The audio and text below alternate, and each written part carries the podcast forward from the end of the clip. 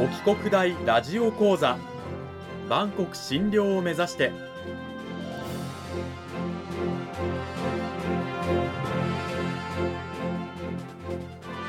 番組タイトルにある万国診療とは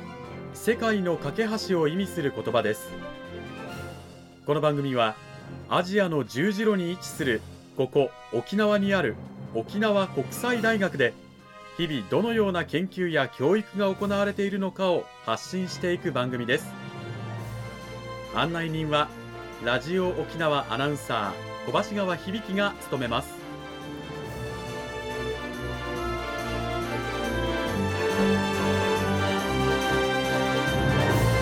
この番組は沖縄国際大学の提供でお送りします。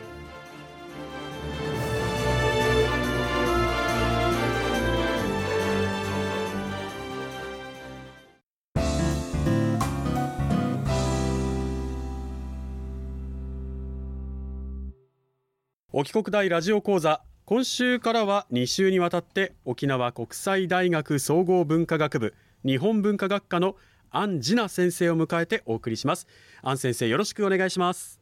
よろしくお願いしますさあ内容に入っていく前にまずはアン先生自己紹介をお願いいたしますはいこんにちは。アンジナと申します。私は韓国ソウルで、まあ、生まれて、えっと、韓国政府の寸明女子大学を卒業して、えー、東京で留学しましたね。東大の、まあ、大学院で博士課程を修了して、えー、去年から沖国国際大学の総合文化学部日本文化学科の教員になりました。ちょっとまだひよこなんですけれども、よろしくお願いいたします。よろしくお願いします。沖国大のね教員として1年目ということなんですが、私の、ま、母校である沖国大のしかも私の在籍していた日本文化学科の先生ということで非常に親しみを感じております。そんなアンジナ先生を迎えて今週から2週にわたって講義タイトルは「社会と文学が交差する場老人文学を見つめる」です。さて今出てきた老人文学。という言葉を初めて聞くラジオを聴きのね方もいらっしゃるかなと思うんですが安先生老人文学これはどういったものなんでしょうか？はい老人文学というのは、まあ、言葉通りですね、まあ老いそのものをテーマにする作品、まあ、文学を指します。まあ、もうちょっと細かく言うと、例えば作家が老人っていうか、高齢者の方が作家であって、あと、えー、作品の内容がですね、大いに関わる様々な問題、例えば介護問題とか、あと、いろんな社会的な大いに関わる問題を、まあ、題材とする作品を指します。なるほど。老いをテーマに、まあ、社会に関わるその老いにまつわる様々な問題、題材を扱った作品、それが老人文学という、まあ、文学なんだということなんですけれども、まあでも今ねあの高齢化はもう世界全体の問題ですから老人文学っていうのは非常にこうなんていうんですかね注目を浴びてるんじゃないかと思いますけれどもね日本も高齢化社会がね安先生も進んでますもんね。そうですね。あでもさ、そこまでその注目を浴びてはいないんですね。ちょっと老人文学と言われると、あんまりその皆さんちょっと説明を求められるくらいなんですね。うんでもあの日本人の平均寿命がね、まあ、女性が87歳ぐらいで男性が812歳ぐらいとなってて今ほら人生100年時代なんて言われていますけれども、まあ、そんな中でねやっぱりこの老いと向き合っていく時間が長い人生になると思うんですよね。老人文学ってやっぱりすごく注目を今後浴びてくるんじゃないかなというふうに思うんですけれどもねあの実際に老人文学ってどういったものが安先生あったりするんでしょうか？そうですね、まあ、研究によると私たちの寿命は今世紀で多分130歳までえー、まあ、登ると言われています。だからこれから少なくても、まあ、100歳までは生きる可能性が非常に高いということなんですよね。だからその文学が社会をこう題材にするときに、やっぱりそういう高齢化、あと少子化の問題も含みますけれども、家族の問題とかですね、まあ、認知症による、まあ、介護の問題とか、年を取るといろんな病を病気と向き合わないといけないんですけれどもその当事者としての問題とかいろんなものを含みます。うん。あの文学が社会を描くものだとしたら、まあ、今後ねこの老いとか、まあ、老人問題というのを描かざるを得ないという作品が、まあ、増えてくるんだろうなということを今おっしゃってましたけれどもそもそもこの社会とか時代にこの老人問題というものが登場したのはいつ頃からになるんでしょうか？そうですね、まあ、日本においては高度経済成長期以後の、まあ、医療の発達と健康保険制度の整備などによって寿命が画期的に増えましたよね。またそれもあってあと、まあ、例えば職業の問題がありますね。会社員になると大体の会社が65歳でちょっと退職ということになってるんですけれども、じゃあ退職後にどのような仕事をして自分生きていければいいのかという問題が、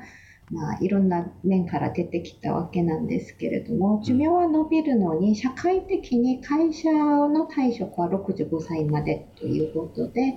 まあ、それがまあ家庭内においても、まあ、いろんな問題をこう引き起こしてそれで老人問題がまあ社会問題として登場したという感じですね。なるほど、まあ、本来ならばこう定年で退職した後はもう自由に生きられる老後とかね、まあ、長寿っていうね、えー、さあ、好きなことやるぞみたいなイメージがあったりするんですけども実はその何て言うんですか裏側を覗いてみるとそうでもないこともあるということなんでしょうか？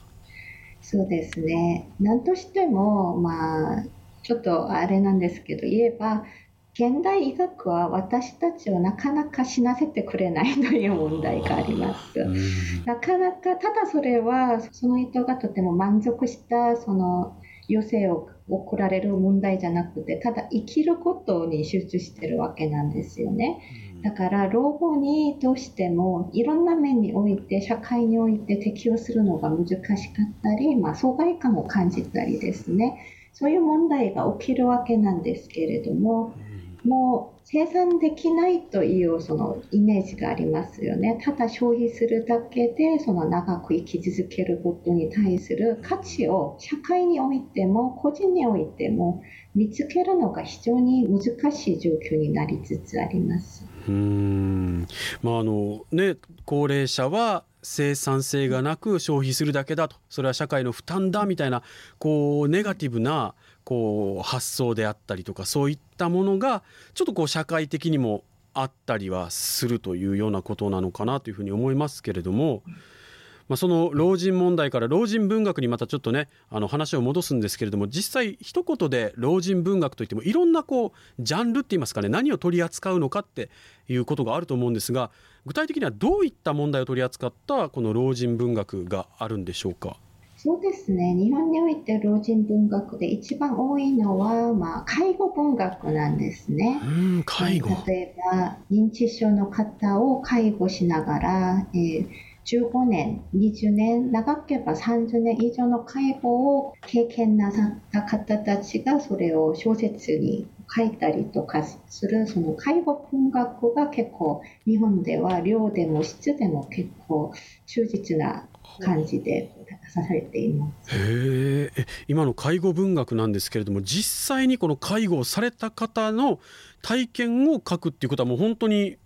まあ、詩小説っていうんですかね、えー、そういった作品が多いということなんですか、そうですね。まあ一番有名なその介護小説といえば有吉佐和子さんの「高骨の人」がいるんですけれどもこれは面白いことに逆なんですね。その老人学校を勉強なさった作家がそのそれを客観的な感じで書いたんですけれどもそれが介護文学の始まりだ介護小説の始まりだと言われています。ですがその後出てきたそういう介護文学の中でまあ、一番有名なものは大体その本当に介護をなさった方たちが書いたものがまあ主流となってますね。うん有吉佐和子さんの「甲骨の人」という作品これ1972年今からもう50年ほど前の作品となっていますけれどもこれが非常に有名だということなんですよね。でまたあの老人問題といえば社会がね変わってきて出てきた話だということは先ほどしましたけれども例えばあの介護を担うのは例えば女性が多いとか言われてたりとか共働きをしているとどうしてもうちにいる家にいるおじいちゃんおばあちゃん面倒を見られないとか本当にいろんな問題があると思うんですがそうしたものが介護文学の中で描かれてきたっていうことなんですね。そうですね。興味がある方はぜひチェックしていただきたいなというふうに思っております。この時間は沖縄国際大学総合文化学部日本文化学科の安次奈先生にお話を伺いました。安先生どうもありがとうございました。ありがとうございました。